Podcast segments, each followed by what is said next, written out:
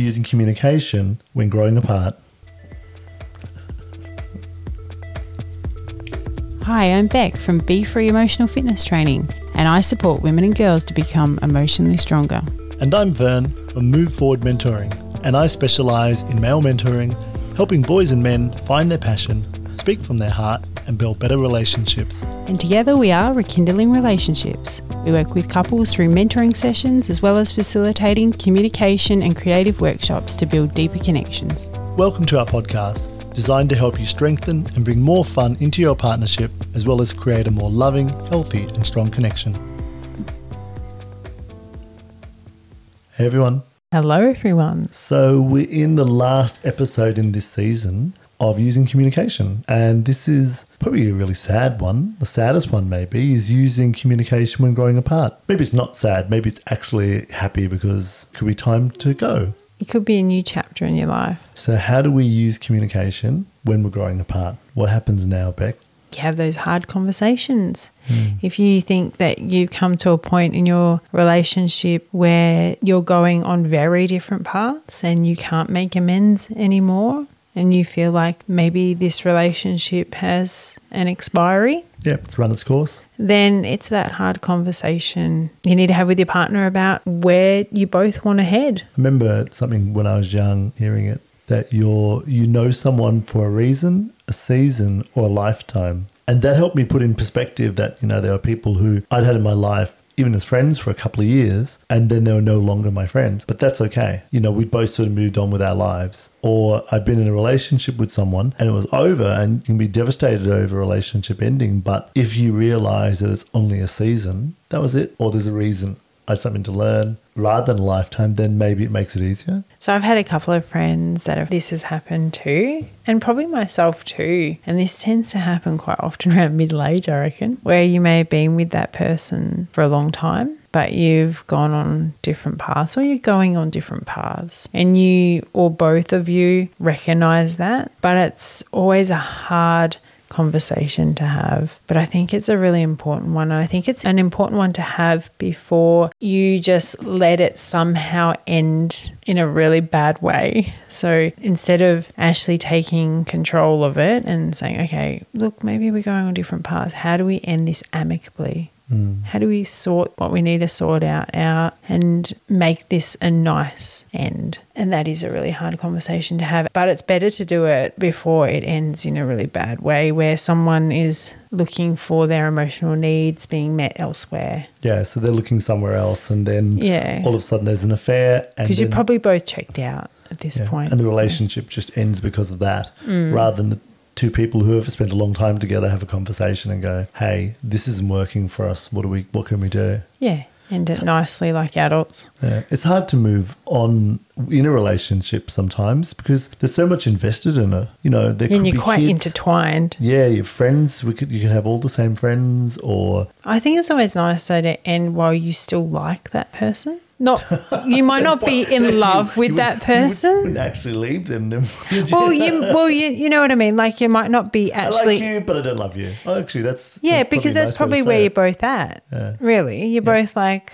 well, yeah, I like you, but I'm not in love with you anymore. Mm. And that's probably a nice place to end before it starts to get a bit nasty and keep separating. I feel like men can just be like, oh, we're not talking about it. I know something's wrong, but nothing's being said, so I'll just avoid it and we'll just move on and everything will be fine. We'll just go along. And mm-hmm. then when that person turns around and say, you know what, I'm done, I'm, I'm walking or I need to do something with this, they're a bit surprised. Mm.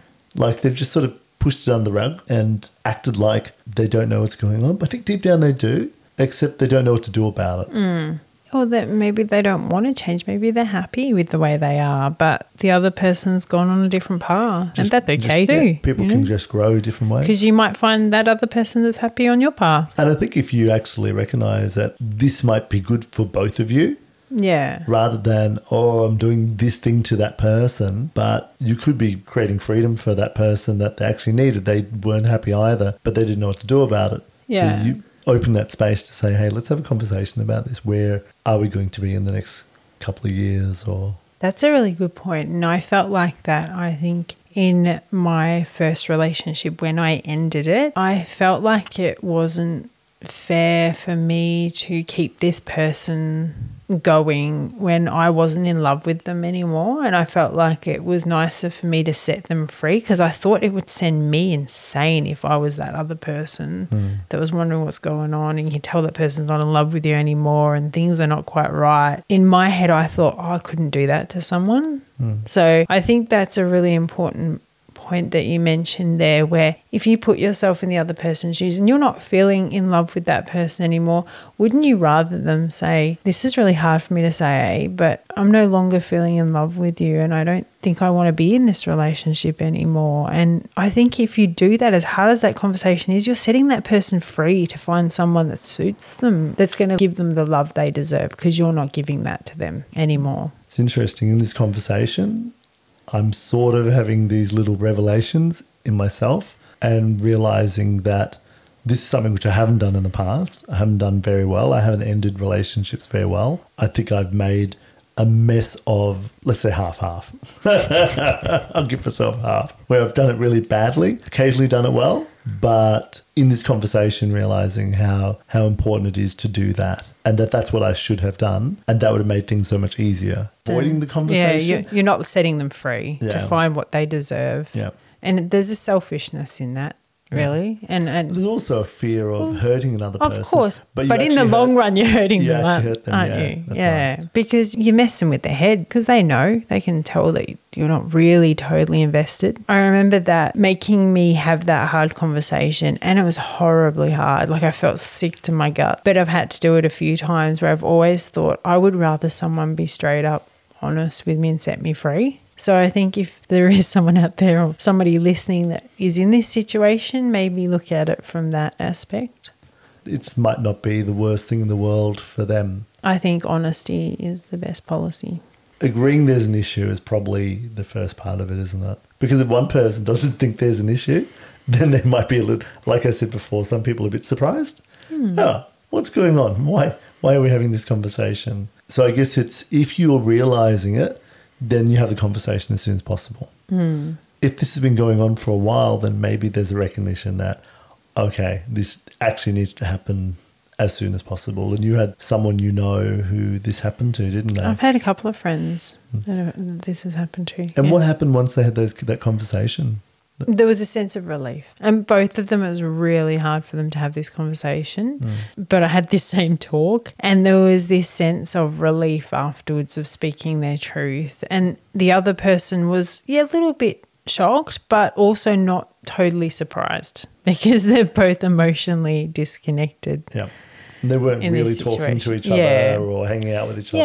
other. Or they weren't being a couple anymore, were they? That's right. Yeah, they were living quite separate lives. But having this conversation helped it end amicably, Yeah. which was nice because it mm. doesn't always end amicably otherwise. No, no, hardly at all, I think. I think, you know, that's why divorce courts and family law and all this sort of stuff happens, doesn't it? Mm. Because most of the time it doesn't end am- amicably. Mm. You know, people are hurt, people feel shamed, people feel upset. It's like they've been rejected. There's a whole lot of things that can come up for people, and that can be based on past trauma, like we spoke about in the last mm. episode. What's interesting is that once a relationship's over and you've moved away, within a while you've sort of moved on emotionally from that person. So you're not worrying about that anymore. Mm. It's the realization that, oh, this might hurt a little bit or hurt a lot to start off with, but it will get better. And give them what they deserve, and you go get what you deserve, which is to be loved properly. That's a much better way to live, I always think, where you get what you both need. And at the moment, clearly, if you're having these thoughts where you think you need to have this conversation, then you're both not getting what you need from this relationship. It's so true. In this conversation about separating, to sort of go into more detail, I guess you've got to work out what each other needs and want. Mm.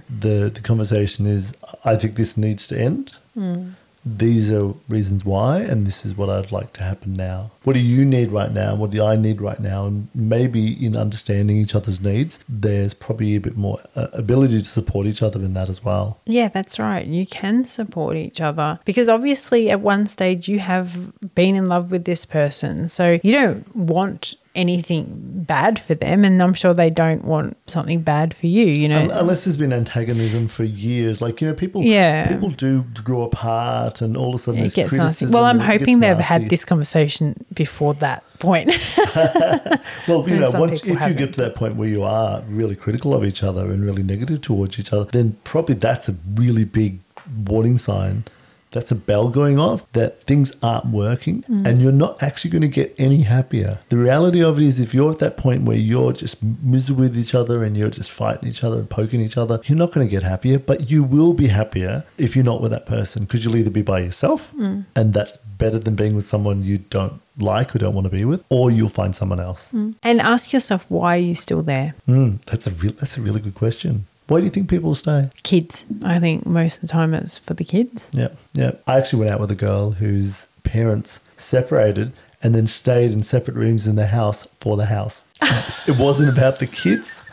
It was actually, and they said to the kids, "Well, look, you know, we love this house. We built this beautiful No. Japanese style house, and they were staying together for the house. Just they didn't want to let go. A lot of people stay together for the kids, but I feel too. Once the kids become adults, Yeah, then quite often, or, or more independent, quite often people will part ways. Yeah.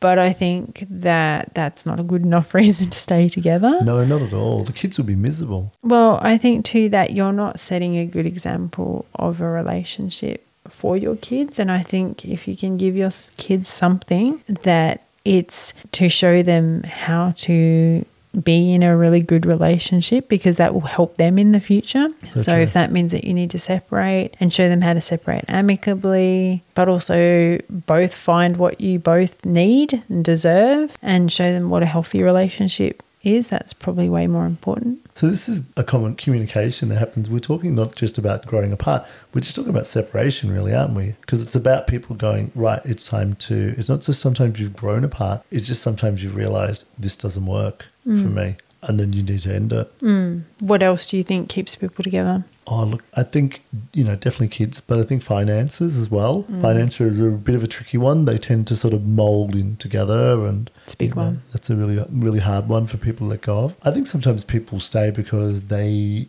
believe that they have to because of family. Hmm. It's like, you know, what will people think of what will me? people think of us and what people- you know or even their family it's something which is just not done and there's lots of definitely lots of religious reasons which is one of the reasons why you struggled Yeah, absolutely. Because that should be for life. yeah yeah you have to Mm. be there for life and if you're not there for life then Life or death. Like the only way to end a relationship is death or an affair, really. So otherwise, you're together for the rest of your days. so what is there that needs to happen in that conversation what else needs to be said This is a hard one, but I think apologizing for your part played in the relationship ending. which is really about taking responsibility isn't it and recognizing that both people have a part to play in in a relationship ending Absolutely. I'm not saying that this conversation is ever easy to have. it's gonna it's gonna I don't think this is ever going to be an easy conversation. No, and I've had this conversation a few times. I should have had this conversation way more often than I did. So, But I've also- I appreciate that you've actually been honest enough to actually step in and do that properly. I've also expected that they're going to get pretty pissed off at me. I have come to terms when I've had this conversation with just sitting in that and letting them be pissed off at me because ultimately they will get over it. With time, time will heal and they will be okay with me. But I've let them be pissed off with me because they're hurt. Mm. And, you know, that's okay too. You've got to let them be hurt. You're very good at being direct about things, aren't you? You're a very direct person, so you just deal with things straight away. I hope so. That's what I like people to be with me, so I try and be that with others. Yes, you are quite direct. Tell me exactly what you think all the time. Let me know. Sometimes I have to just check. Everything okay? Oh, you'll know. if not, I do know when everything's not okay. Tell me, I get told really soon. So thanks everyone for joining us for this season about using communication and our seven episodes again. We like doing our seven episodes. I hope you took something from these episodes and it helps your relationship. so remember, have those hard conversations Yeah. It always starts with the conversation. Yeah, and communication, using communication, and communication is one of those things that we know has actually been a big issue for people in their relationships. And we have a survey which we use for our online couples and parents course. And in that survey, that was the thing that kept on coming up. It was communication, it was conflict and communication and talking to your partner. So we realize that this is important. And we'd love for you to also take the survey, which will be in the show notes. And if you do take the survey, you'll get that online course for free. So thank you so much for listening to the season. And please check us out on YouTube and Facebook. And we'll catch you next next season. See you next time. Thanks for listening. Please subscribe and follow us. And check out our website at rekindlingrelationships.com. Bye for now. See ya.